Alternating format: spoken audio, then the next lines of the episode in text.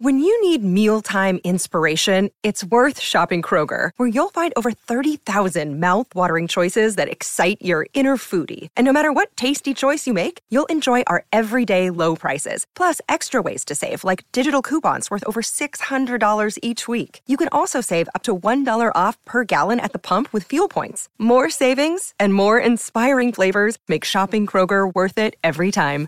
Kroger, fresh for everyone. Fuel restrictions apply. Ciao a tutti, buon sabato e bentornati qui su Dufer e Boldrin. Siamo qui oggi Boldrin. per discutere di cose belle. Ciao Mike, ciao Mike.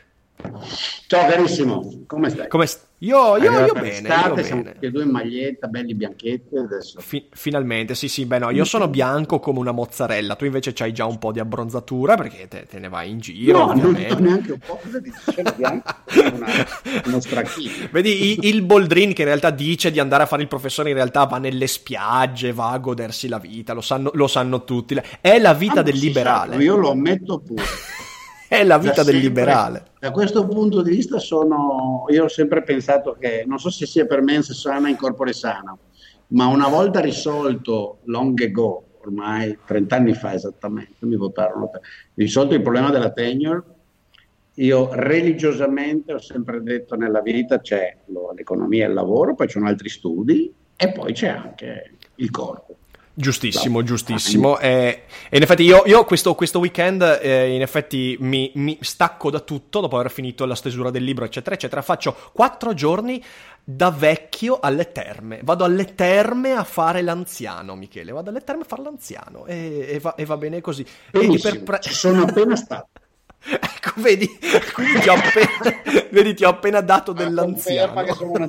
Sì, c'ero appena stato perché eh, sì, sì, alla mia compagna piacciono le terme, per cui mi ha detto andiamo alle terme Giusto. e quindi Giusto. sono tornato ieri mattina, a, cos'era? No, mercoledì sera dalle terme. Eccolo lì, eccolo lì. Allora adesso, ascolta, adesso questa da Borghesucci. Vita da, Ah. vita- vita da liberali, vita da liberali, perché da dai, di questo liberati, da liberati. liberati. Parliamo di questo liberati. oggi. Parliamo di No, questo. e non nel senso salviniano, non liberato No, lavoro, no, no, no, no, complesso. Esatto, esatto. No, oggi parliamo di questo perché in una chiacchierata durante questa settimana è venuta fuori sta cosa, insomma, è eh, per due motivi principalmente. In primo luogo perché viviamo un'epoca in Italia in cui essere liberali è tornato ad essere una cosa da colpevoli, cioè nel senso io ricevo continuamente messaggi di gente che mi dice liberali di merda, i liberali dovrebbero essere tutti impiccati, liberali di qua, liberali di là, perché? Perché ormai essere autoritari, essere antiliberali è diventata, è, è stata sdoganata di nuovo, insomma. Quindi, prima di tutto cerchiamo di parlare di questo, anche del cosa significa essere liberali. E poi c'è un altro aspetto che in tanti da molto tempo ci chiedono un po' di parlare di cosa significa essere liberali, cioè eh, dare qualche coordinata su quello che significa, anche perché a te, e allora io qui lascio la parola a te, continuano a chiedere di eh, metterti in campo da liberale mentre tu dici, ah io liberale, liberale cosa? E allora spiegaci un po' perché. Eh, cioè, il problema è che allora, eh, sì, io da sempre, ma veramente da sempre, mi rifiuto, almeno nell'ambito italiano, ci sono ambiti poi in cui uso la parola in maniera distinta, ma nell'ambito italiano, specialmente nell'ambito politico, mi rifiuto di essere chiamato liberale. Questo per due ragioni, una molto italiana, e cioè Mhm. che la tradizione, mi dispiace dirlo, del liberalismo italiano, con le solite eccezioni, perché Ovvio. per evitare il solito di ogni erba un fascia, ma complessivamente la tradizione del liberalismo italiano la trovo pessima, deludente, ah, direi anzi ipocrita. Il liberale italiano è purtroppo un parassita in media, un professionista storicamente. Adesso, mio Dio, quanti anche amici si offenderanno, alcuni si offendono tuttora, ma è così. È il professionista della piccola città di provincia, arrogante, con il suo monopolio notarile, medico, ingegneristico, avvocatizio tipicamente, che va al club, un pochino anticlericale una volta, ma poi molto capace di adattarsi ai A convenienza, anticlericale a A convenienza. convenienza, esattamente. Prono durante il ventennio, prima e dopo, a- per paura che gli tocchino la roba, a mangiarsi i suoi famosi principi liberali, dare una mano, chiudere un occhio, guardare altrove, il fascista, eccetera, eccetera, eccetera, che non ha mai prodotto iniziativa politica, non ha mai saputo produrre eh, proposte di riforma del paese. Ieri proprio con due amici notevoli avvocati a cena, eh, riflettendo, in 70 anni e passa di Repubblica, santi Dio, a nessuno, e i liberali in particolare, è venuto in mente di dire cambiamo la struttura dello Stato, che è una struttura fascista, i codici, no? tutta l'impostazione del sistema dei codici, del sistema amministrativistico, eccetera, eccetera. Non esiste. Ecco, quindi nel contesto tipico italiano la storia del liberalismo, a mio avviso, è una storia di eh, borghesia rancida eh, attaccata alla roba, eh, prona appunto ai compromessi con il non mi ci voglio identificare, non mi ci voglio associare, niente, non, mai, non sono mai posto il problema di gestire il paese. Invece sul piano più intellettuale, se vuoi qui ne parliamo, è che oggi cos'è il liberalismo, Rick? Capisci? Cos'è? È, è, è tutto e niente.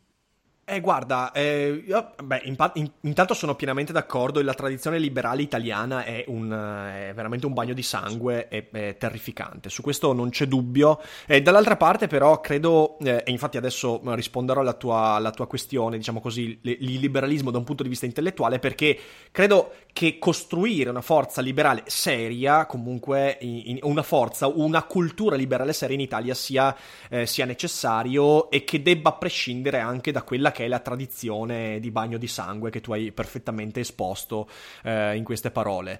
Eh, intellettualmente, allora ovviamente qua si e che è una cosa molto liberale, ovviamente ci si rifà un po' anche alle visioni soggettive, perché, eh, perché, dare una definizione definitiva del liberalismo, anche da un punto di vista filosofico, è molto difficile. Se pensi storicamente che abbiamo avuto liberali eh, diversi, mm, per esempio il pensiero da, da un lato John Locke, eh, dall'altro ci sono pensatori, voglio dire, anche nel Novecento che sono agli antipodi di Locke, ma che comunque si definivano liberali ci fa capire già che definirlo in maniera chiara è molto difficile. Io credo che il liberalismo da un punto di vista intellettuale si possa definire in maniera molto larga come quell'atteggiamento che ovviamente prende l'ambito politico, personale, economico di non voler proiettare la propria vita sugli altri. Cioè, cosa voglio dire? Voglio dire che il liberale... Eh, adesso, adesso un attimo. Il liberale è quella persona che non obbliga l'altro a accollarsi i suoi bisogni, perché è questo di fatto. Cioè, nel senso, il principio, e questo lo esprimeva perfettamente Locke nel Trattato sui due governi, il principio del liberalismo è io porto avanti la mia vita in maniera il più possibile libera, non ti costringo ad aderire in maniera coercitiva a quelli che sono i miei valori, i miei sistemi, i miei bisogni, eccetera, eccetera. Cioè, da questo punto di vista, secondo me, ovviamente questa è la mia visione, il liberalismo è volontarismo, cioè ogni cosa che faccio deve tendere ad essere volontaria il più possibile. Questa è una tendenza, ovviamente poi bisogna, come ogni ideale, bisogna calare questa cosa nella pratica, il che significa di dover fare i conti con i compromessi, che però non possono mai di principio contraddire quello. Ecco, per me essere liberale è questo, è porto avanti la mia vita, non costringo te ad accollarti in maniera coercitiva e involontaria, per esempio i miei bisogni, ma anche i miei progetti. Se tu cooperi con me, cooperi perché riconosci per, tu- per, il tuo interesse, per la tua vita, per i tuoi desideri, una volontà di cooperare con me. Eh, quello che tu ecco, dicevi ecco, giustamente. Vedi, eh, già questa tua posizione è una delle tante varianti di quello che è noto come pensiero libertario, no? Mm-hmm, certo. Alla Nozick. Uh, c'è addirittura una variante cattolica, adesso che esiste un pensiero cattolico liberale che ama usare il concetto di uh, sussidiarietà, che in realtà discende da un principio simile al tuo, infatti dice Uh, tutto ciò che può fare volontariamente l'individuo lo si lascia fare, deve essere volontario, in particolare qualsiasi fornitura di bene pubblico, perché tuo, uh, la tua presa di posizione um, o la tua diciamo, formulazione del liberalismo non è chiaro cosa uh, implichi rispetto ai cosiddetti beni pubblici o ai beni collettivi, se vuoi chiamarli così, ai beni a uso collettivo.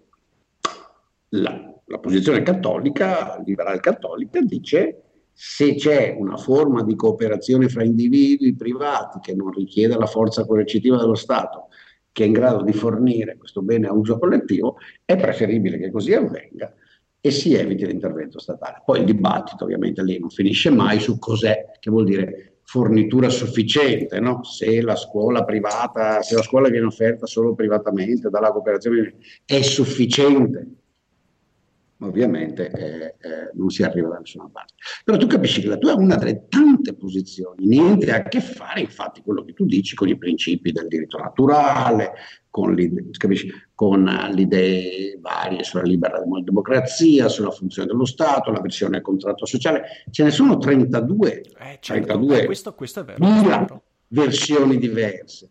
A questo punto io preferirei dire la versione di Rick e il duferismo ma che va bene, non vuole essere diminutivo, no, Eric. Sì, sì, no, no, ma no, io ma c'è sono... il boldrinismo. Certo, certo, ma io sono pienamente d'accordo con questo, però credo, vedi, eh, il motivo per cui io mi sento vicino a questo tipo di visione è proprio il fatto che ehm, può essere interpretata in maniera personale. Cioè, alla fine, il principio cardine di tutto questo è un principio che ha a che fare con una, una, adesso uso una parolona, ok? Però un, un, presupposto logico, cioè che è il principio di non aggressione, ok? Cos'è coercizione? È un classico, tu, cioè quello che stai, eh, tu lo sai che stai più o meno certo. ripetendo.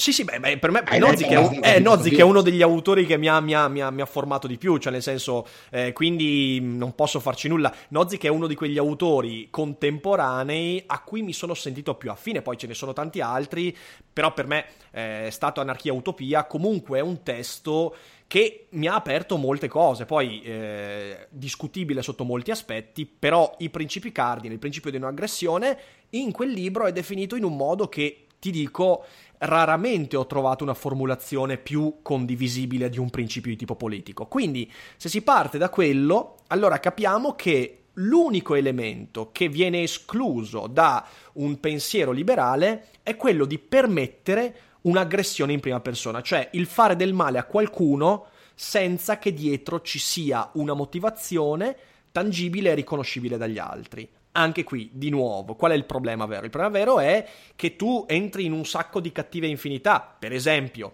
cosa si definisce come aggressione? L'aggressione, per esempio, verbale nei confronti di qualcuno, se vogliamo entrare proprio nel quotidiano. Ma dall'altra parte la questione della tassazione, ok? Tanti libertari, tanti liberali dicono che la tassazione è un tipo di aggressione. E anche lì su cosa basi i criteri di valutazione. Però eh, dall'altra eh, allora, parte... Dimmelo, perché capisci, io tutti adesso, se vuoi ci impegniamo su quello, perché però, però cambiamo argomento. Ah, cioè, non lo cambiamo, cioè, io ho spiegato perché, a mio avviso, uh, non, non, gradisco chiamarmi liberale, perché dal punto di vista integrale non vuol dire niente. E tu me l'hai appena confermato, perché c'è la tua versione uh, uh, del ferriano, del ferriana, come non so se vogliamo usare la tua versione francese o, o, o, italiana, di ciò che vuol dire essere liberale. E ti ripeto, ne, eh, sei d'accordo con me, ce ne sono 5.000. Ma allora, chiarito quello, è chiarito che la storia del liberalismo italiano è una storia puzzolenta in media, se vuoi discutiamo dei fondamenti logici di, da, del tuo punto di vista. Tu capisci che la, la nozione di aggressione è soggettiva, perché ti arriva il comunardo e ti dice io trovo estremamente aggressivo che tu sia nato figlio di Gianni Agnelli. È un'aggressione alla mia intimità, alla mia persona, alla mia dignità, al mio vivere bene. Il tuo girare con l'Aston Martin strombettando è aggressivo. Io poche ore fa mi sono domandato ma perché sopportiamo la gente in Harley Davidson, quei motoroni che rompono il cazzo dalla mattina alla sera solo perché loro sono grassi, hanno del testosterone e vogliono mostrarmi i loro, i loro pantaloni di cuoio, hanno le marmite aperte e apposta sgasano davanti per rompermi le balle mentre mi sto bevendo un caffè. Anche quella è un'aggressione, capisci? Non arrivo da nessuna parte.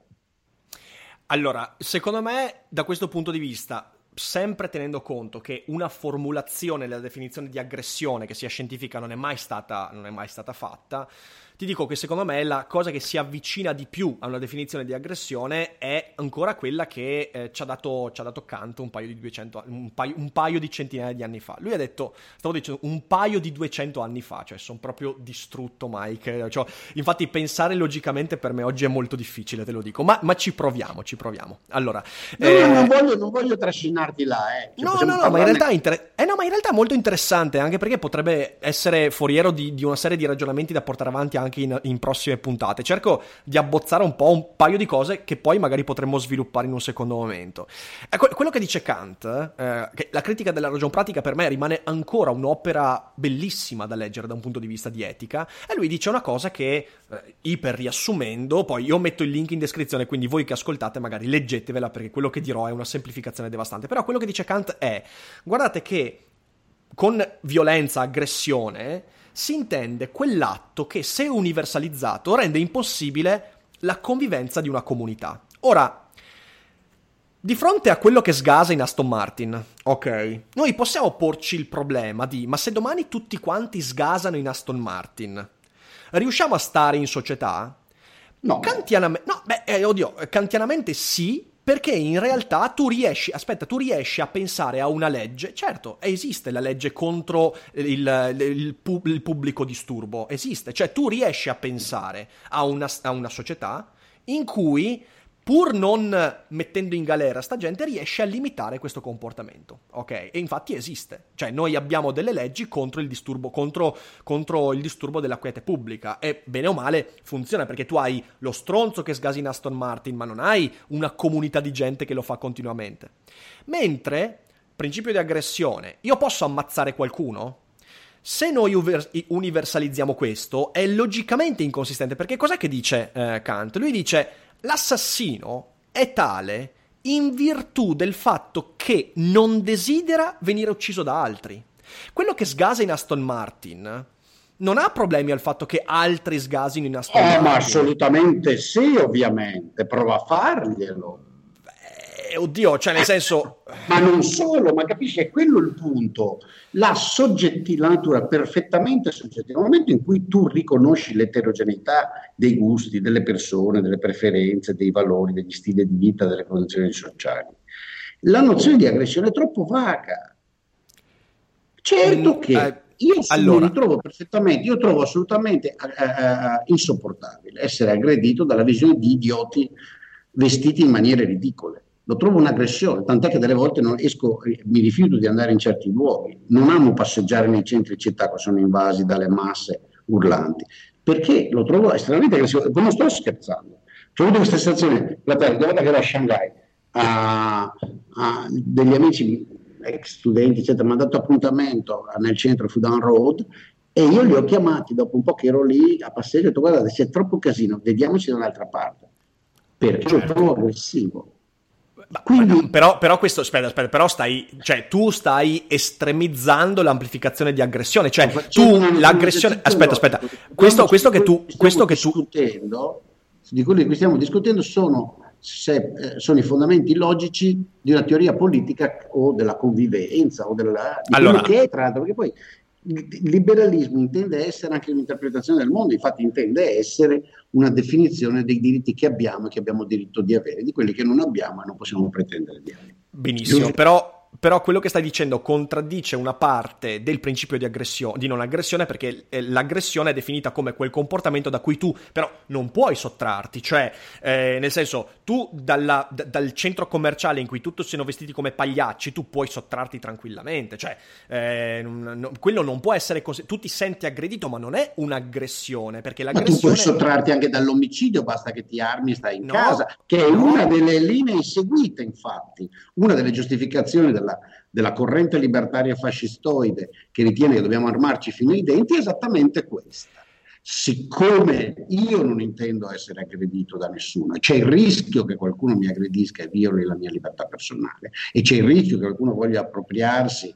con strumenti che io considero violenti e illegittimi di ciò che io ho invece legittimamente guadagnato, allora io ho il diritto di armarmi con i bazooka e, e gli F-15. una corrente assolutamente libertaria che usa lo stesso punto di principio e arriva a questa conclusione. Ti sto dicendo che a me questa conclusione uh, uh, dire, piaccia o che io la ritenga cogente, ma la ragione per cui non la ritengo cogente è perché ritengo in, illogico cercare di fondare la convivenza sociale sul principio di non aggressione e la sua evitabilità. Eh, mi dispiace Riccardo, eh, cioè, eh, secondo me, guarda, ti dico, secondo me prendi il concetto di aggressione e ci, ci, ci metti dentro di tutto. Non, è, ma ovviamente. È, è, è, così, perché se no non posso mettere nel concetto di aggressione solo ciò che vuole Riccardo Dal Ferro. No, ma non, ma non, quello che vuole Riccardo Dal Ferro, ma ripeto, la, la, definizione di aggressione come non evitabile, tu non puoi evitare eh, il, l'aggressione se uno ti entra in casa, cioè nel senso sei aggredito, mentre se vai tu in un centro commerciale in cui la gente è libera di vestirsi come un branco di stronzi, tu certo che puoi evitarlo, cioè c'è una differenza. Ma non è vero, non io posso evitare di essere rapinato se evito di camminare. Ma che discorsi sono? Se evito di uscire la notte, se evito di stare in zone, se mi isolo, se vivo in campagna, se vivo nella torretta fortificata, non verrò aggredito. Ma come fai a dire che non verrai aggredito? Chi è che ti garantisce che non verrai aggredito? Cioè, nel senso, se vivi nella torretta fortificata, uno può entrare. In cui se evito di andare nel centro commerciale, attento, tutte le affermazioni che stiamo facendo sono probabilistiche, perché non è ovvio che se io non vado nel centro commerciale, tu mi stai dicendo, Michele, la tua stai facendo dei giochi di parole con aggressione perché per, nella, nella, definizione di Riccardo e di Kant di ciò che è aggressione c'è il requisito della non evitabilità. Giusto? Tra gli altri sì, esatto. Perché se con un atto volontario tuo, un atto di volizione individuale, tu puoi evitare ciò che consideri aggressione, essa tale non è e non puoi chiedere al potere collettivo di limitarla perché tu lo richiedi, giusto? E questo è il ragionamento. Sono d'accordo. Allora, ovviamente nell'esempio specifico è un'affermazione probabilistica. Certo, se io non vado nel centro commerciale la probabilità di venire aggredito da cacofonia e idiozie è bassa, però potrebbe succedere che anche se me ne sto in casa o vado al passeggio nel parco o, o in altri posti, in qualsiasi posto io vado, c'è una probabilità positiva che venga uno sparato con la boombox in spalla e mi costringa a soffrire eh, eh, de, de, della sua aggressione. Esatto. Bene. Allora, come vedi, non è mai evitabile al 100%, è evitabile con alta probabilità. Lo stesso vale se io mi armo, costruisco un casello, faccio le torrette, faccio il ponte levatoio.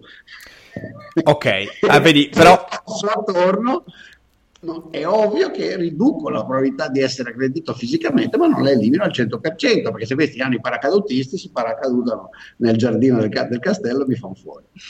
Aggiungiamo un ulteriore criterio allora che viene, eh, che viene, utilizzato per definire l'aggressione, così magari facciamo un passo in più, perché fino a qua giustamente ci può stare, ripeto, secondo me si sta facendo un minestrone, però ci può stare, il ragionamento che hai fatto ci, ci può stare.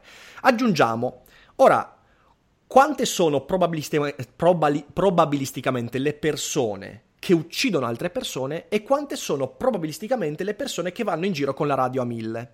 Cosa significa questo? Significa che oltre alla, ehm, come si dice, involontarietà, anzi l'inevitabilità dell'aggressione, tu hai anche a che fare, tu puoi leggere l'aggressione laddove qualcuno compie un atto desiderando di essere l'eccezione alla normalità. Ora, anche lì, questione di sfumature. È ovvio che quello che va in giro con la radio, probabilmente, oh, pro- io ti dico probabilmente perché non sono assolutamente convinto di questo, probabilmente desidererebbe essere l'unico che va in giro con la radio a mille, ok? In realtà, io, anche qua, io vado in giro, mi trovo di fronte a un sacco di stronzi che vanno in giro in compagnie con 7-8 radio, smartphone che vanno e stanno bene in mezzo al casino, ma va bene così, va bene così, diciamo che. Però, mi concederai il fatto che... Eh, è maggiore la, probab- cioè è maggiore la desiderabilità di essere eccezione alla regola di quello che uccide un altro rispetto a uno che ascolta musica a mille.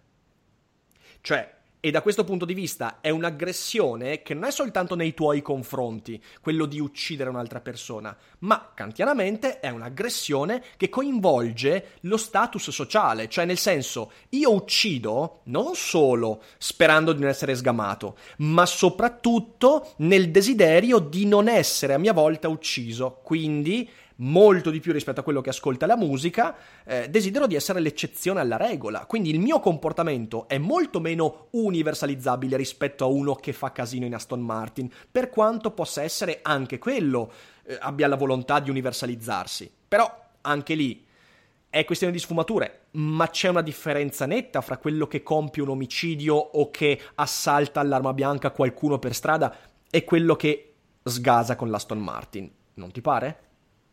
C'è una differenza netta dal punto di vista quantitativo e secondo le valutazioni certo. tue e mie eh, e probabilmente del 99,9% delle persone. Io, c'è sempre una differenza fra la coerenza logica e le valutazioni di senso comune e probabilistiche. C'è questa differenza.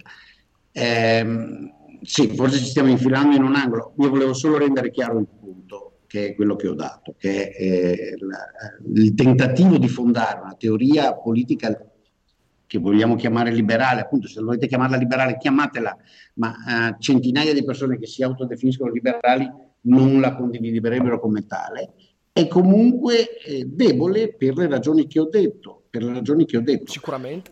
Io ti ho fatto l'esempio, ovviamente ho fatto degli esempi estremi, eh, eh, ne possiamo tranquillamente Ma fare guarda, moltissimi altri. Pensa per dico... esempio a tutta la questione dell'esternalità pensa a tutta la questione controversa da sempre in economia di quelle che noi chiamiamo esternalità.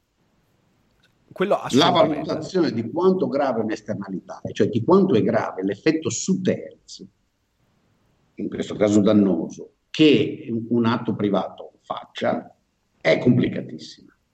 Sono pienamente d'accordo. Beh, quello è il vero problema. Quello è il vero problema, secondo me. Cioè, sì, ma da quel il problema danno indiretto è... Perché io, lo, siccome quel, su quel problema lavoro da 40 anni, logicamente, eh, per un problema centrale in economia. E tra l'altro sono uno di quelli che sostengono che tutto è un'esternalità ed è la ragione per cui cercare di focalizzare, di costruire teorie della political economy, di public policy sulle esternalità è, è, sì, è rischiosissimo perché ci conduce a un mondo in cui dobbiamo regolamentare tutto, perché qualsiasi certo. attività umana a, a produrre. Eh, Ro- Rawls, la teoria della giustizia. Non so se tu l'hai letto, Rawls con la teoria della giustizia, no, però è...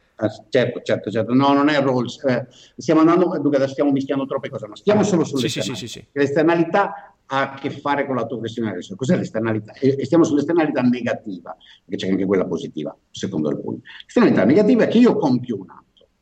Cioè, l'esempio mio di quello di Harley Davidson che sgava, sgasa è perfetto perché è un esempio banale, perché veramente c'è l'inquinamento, c'è tantissima roba, capito? Uh, molto più grave. Però quello del, dell'Harley Davidson che, che sgasa è un esempio banale, debole, però dal punto di vista logico perfetto. Lui fa un atto suo in totale libertà, uh, manifesta le sue preferenze e gode della sua proprietà privata della moto. Peccato che così facendo ha un effetto su di me, che per me è aggressivo e quindi ho bisogno di un'intermediazione statale per costruire un mercato su questo. Nota che il libertario coerente su questo direbbe che no, però lì casca il palco, che da qualche parte io e lui, quello dell'Harley Davidson, dovremmo confrontarci, non si capisce come, ok, e stabilire quali sono i diritti di proprietà e cioè stabilire che o ben lui ha il diritto di assordarmi eh, con, con, la sua Harley Davidson o io ho il diritto al, al silenzio totale di impedirgli di sgasare con l'Harley Davidson. Una volta stabilito uno dei due, tra l'altro esiste una teoria in economia che dice che non fa differenza dal punto di vista dell'efficienza, che è solo redistributivo, se lui vuole sgasare paga me, oppure se io voglio che lui non sgasi, pago io lui. E tutto questo lo raggiungiamo senza intervento dello Stato. Ora, il punto è che tutto questo invece è un'altra fantasia, di nuovo liberaloide. Perché? Perché qualsiasi meccanismo di confronto fra me e lui eh, non trova definito cosa sia il criterio con cui facciamo il bargaining. Allora qui arriva di nuovo il libertà e dice no, basta che non vi aggrediate. E cosa vuol dire? Se lui urla, se lui è più ricco e grande grosso di me, se mi guarda con fare minaccioso, se io sono complessato, se lui è complessato, eccetera, eccetera, eccetera. E non si finisce più. Da cui, adesso mi fermo qua, scusami. No, no, ma certo, ma in realtà, cioè, la teoria delle esternalità negative è eh, lo ribadisco, il problema più grosso di qualsiasi, di qualsiasi, pensiero liberale o libertario che tu voglia, però è proprio in virtù di, quella, eh, di quel fatto lì che tu hai espresso prima en passant, cioè il fatto che eh, il pensiero liberale, io mi sento legato a questo perché è l'unico pensiero politico e anche filosofico, da un punto di vista proprio della, de, de, dell'agire comune anche etico, che necessariamente deve mettere insieme una parte di principio con una parte di pragmatismo. Non ci sono altri movimenti politici che che possono fare questo e che devono basarsi su questo ed è questo che lo rende debole. Cioè lo rende debole il fatto che il liberalismo costringe il singolo al tempo stesso a trovare il compromesso pragmatico che può essere l'intermediazione di un terzo, che poi sia lo Stato, un tribunale, eccetera, eccetera, l'intermediazione di un terzo nella relazione con un altro, ma al tempo stesso deve basarsi su un principio che nella mia visione dei fatti è il principio di non aggressione che Mm, se qualcuno se ne verrà fuori con un principio migliore, un giorno forse ne discuteremo, ma poi tutto il pensiero liberale in parte si basa su quello, cioè nel senso non, non, ho mai letto nessun, a parte i finti liberali, perché poi tu prima hai citato anche i finti liberali, ok? Sì, a parte certo. quelli che si mascherano da liberali ma in realtà sono dei fasci e qui in Italia è pieno, però non ho mai Italia letto un liberale... Detto, detto, cioè, in sì. Italia purtroppo viene spacciato come pensiero liberale ciò che non è lo è. è. Eh, certo, certo, assolutamente, su questo non c'è dubbio, però non ho mai letto un liberale, per esempio anglosassone, non aderire al principio di non aggressione. Penso che nessun per, una persona di... di cioè, nessuna persona... Capisci, eh, no, esatto, cioè nel senso penso che una persona cogitante... Anch'io eticamente mi sento partecipe di questo. Cioè, in altri ambienti capito... non ho paura a definirmi una persona tendenzialmente liberale, però sono molto consapevole dell'insufficienza di questa cosa. Cioè, e forse guarda... la sua insufficienza con l'andare degli anni ha fatto premio nella mia mente, nella maniera in cui interpreto la realtà, alla, sulla sua attrattività. Sì. Guarda, uh, eh, anche perché eh, poi è un principio strano, perché è un principio, è una, metodo, è una cosa del tutto normativa. Mm. Da questo punto di vista non è molto lontano dal cristianesimo se gli togli l'elemento trascendentale. Eh, eh, eh, qua, qua, potremmo andare avanti per, per, due ore a discutere di questo. Eh, io, su questo. io, su questo. sono uno di quelli che pensa che non esiste pensiero liberale senza pensiero cristiano puro, perché senza pensiero cristiano o, o paracristiano o simil cristiano, per carità, Avrebbe se prendiamo una, una, parte, una, parte, dell'etica cristiana ci può un'altra idea che tutti gli uomini sono uguali davanti a Dio perché tutti hanno l'anima e non c'è il popolo eletto ma abbiamo tutti l'anima e tutti possiamo essere redenti avrebbe potuto pensarselo Scaramacai Topo Gigio Riccardo e Michele che cazzo ne so uh, Abdun Barabin Giulio Cesare se l'è pensato sto qua tra l'altro. Abdun Barabin sì, nel senso che capito, chi cazzo se ne frega che è stato un signore giudeo uh, Gesù di Nazareth che poi eccetera eccetera. Tra l'altro ho letto una, un raccomando, un libro stupendo di una delle grandi, adesso io sai che io con i, con i cognomi sono un disastro, eh, però lo raccomando, non so se è tradotto in italiano, When Christian Were Jews, se volete capire la, la, la, i Vangeli. When Christian me lo segno. Me lo segno. Eh, credo che sia Princeton University Press, uscito da poco. È stata una delle letture recenti, molto bello.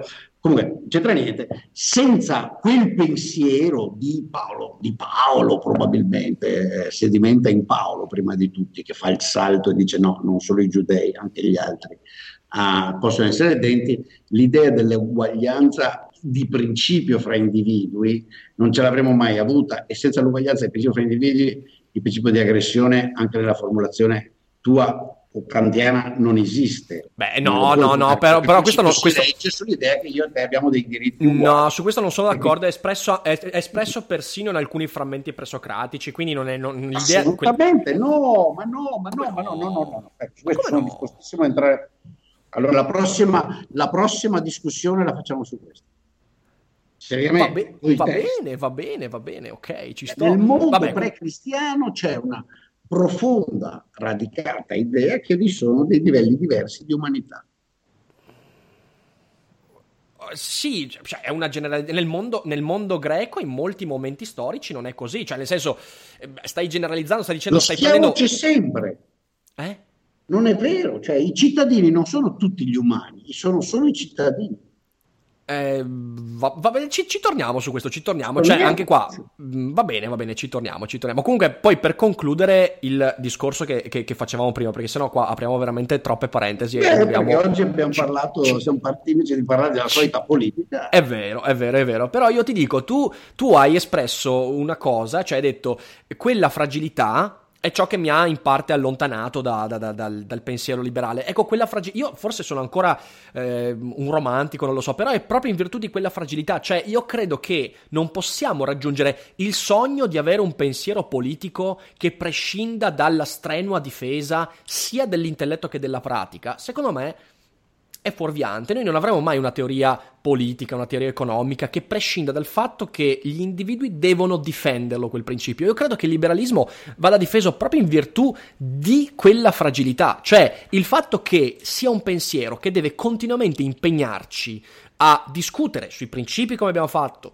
sul, eh, su, sulle sfumature come abbiamo fatto, sui compromessi come abbiamo fatto, è ciò che lo rende, a mio parere, qualcosa di desiderabile. Riccardo Tesoro, assolutamente, ti immagini, io sono un fanatico di Isaiah Berlin, ma allora il, ciò che stiamo difendendo, tu, ciò che tu mi chiedi di chiamare liberale è semplicemente il pensare razionale, l'accettare che vi sono contraddizioni e aporie, l'accettare che non abbiamo una teoria generale del comportamento umano.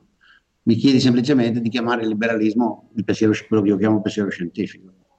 Va benissimo, se per, eh, va benissimo. Se, per, se per, scientifico intendiamo quella cosa che ho detto all'inizio, cioè non valga mai il principio che la mia vita debba essere vissuta da un altro, allora chiamiamolo anche così. Eh, per me quello è, quello è, ciò che va difeso. È e, e, proprio in virtù della sua fragilità va difeso. Poi mm, eh, non so se questo verrà, cioè io ho, ho letto tanti autori anche che, che, che, schifano il liberalismo, ho letto tanti liberali che hanno, però non ho mai trovato una formulazione che mi permetta di dire ok, so che qui posso fare qualcosa, cioè ho materiale per la mia quotidianità.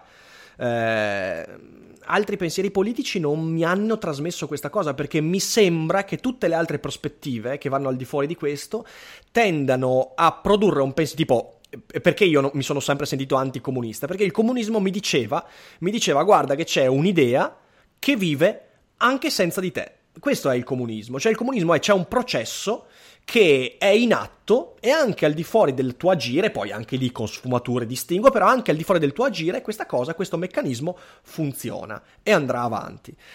E invece, eh, secondo me, questa è la peggior, il Vorrei, peggior scenario. parlarne di più. Non, non, Sì, no, è vero, è vero, è vero. Eh, cioè, nel senso nota è... che io non ti sto proponendo, tra l'altro, io se l'ho detto perché non amo farmi chiamare non ti sto proponendo, non ho una teoria politica. Io, la cosa divertente è che io non ce l'ho io sono uno assolutamente pragmatico e disposto a cambiare.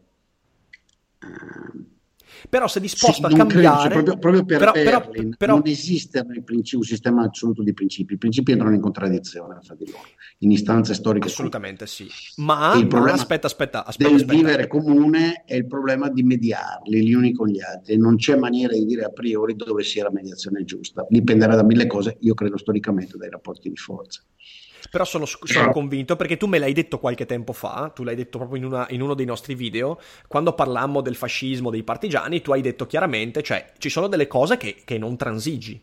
Cioè nel senso, è, è, è, che, tu, tu, che tu non... Ma certo che tu, ma, ma, è ovvio che tu non transigi, ma il liberalismo ha a che fare con me, non ha a che fare con l'universalità. Però ci sono quei principi eh no, che io difendo... Però ci sono quei principi... Da capo dobbiamo finire perché... Però, però quei principi lì, 40 minuti oggi. Però quei principi lì io li difendo perché quando sono in pericolo sento che vanno difesi senza se e senza ma. Cioè il liberalismo è quel, è quel, eh, comportamento che ti porta al pragmatismo, che ti porta al compromesso, che ti porta all'intermediazione, ma a un certo punto leva gli scudi quando c'è da levare gli scudi. È questa la cosa che a me interessa del liberalismo. E, tu, e tu sai che quei principi sono tuoi, ma li difendi come se non fossero tuoi. E questa è la cosa fondamentale, a mio parere. Cioè se domani abbiamo una deriva fascista, io posso essere il più pragmatico del mondo, ma non è che perché i rapporti di forza nel mio paese mi mostrano che è conveniente, che è desiderabile fare una certa cosa, allora la faccio. Capisci qual è il punto? Il punto è che e, e, io sono convinto che quei principi non sono universali, ma poi quando li difendo, li difenderò sempre come se fossero universali. E questo è irrazionale probabilmente, non ha a che fare col pensiero scientifico, ma lo facciamo. E lo faresti anche tu, o no? Mi fermo qua. Sei diventato di un colore assurdo, Mike. no, no, lo so. No, sono, diciamo che sono pragmatico. Abbiamo registrato 40 minuti, stai toccando un punto su cui ho la mia opinione molto precisa, e, e, e, però sì. E ci ritorniamo. È sensato. Perché... No, no, io credo che sia giusto. Mi fermo qua. Se sei disposto, ci torniamo la settimana. Sì, no, assolutamente. Credo sia interessante questa ci... cosa. La settimana prossima non ci siamo, ci siamo quella dopo. No, la settimana prossima non ci siamo, quella dopo ci siamo. E quindi, insomma, si ritorna. Grazie a tutti per l'ascolto. Grazie, Mike, per questa bella scazzottata concettuale. E niente. Non è tutto non noia? è tutto noia ciò che pensa. Ciò che pensa, bravo. Buon weekend a tutti. Ciao, ciao. Anche se pensa diverso. Ciao, bello. Ciao, ciao, ciao. Giusto. Vacanze in Sicilia o in Sardegna. Con i traghetti GNV viaggi in relax, porti tutto quello che vuoi e ottieni super vantaggi. Col nuovo programma Fedeltà MyGNV accumuli punti viaggiando, ricevi un cashback del 20% e tanti sconti a bordo. Non c'è modo più conveniente per andare in vacanza. Scopri i dettagli su gnv.it.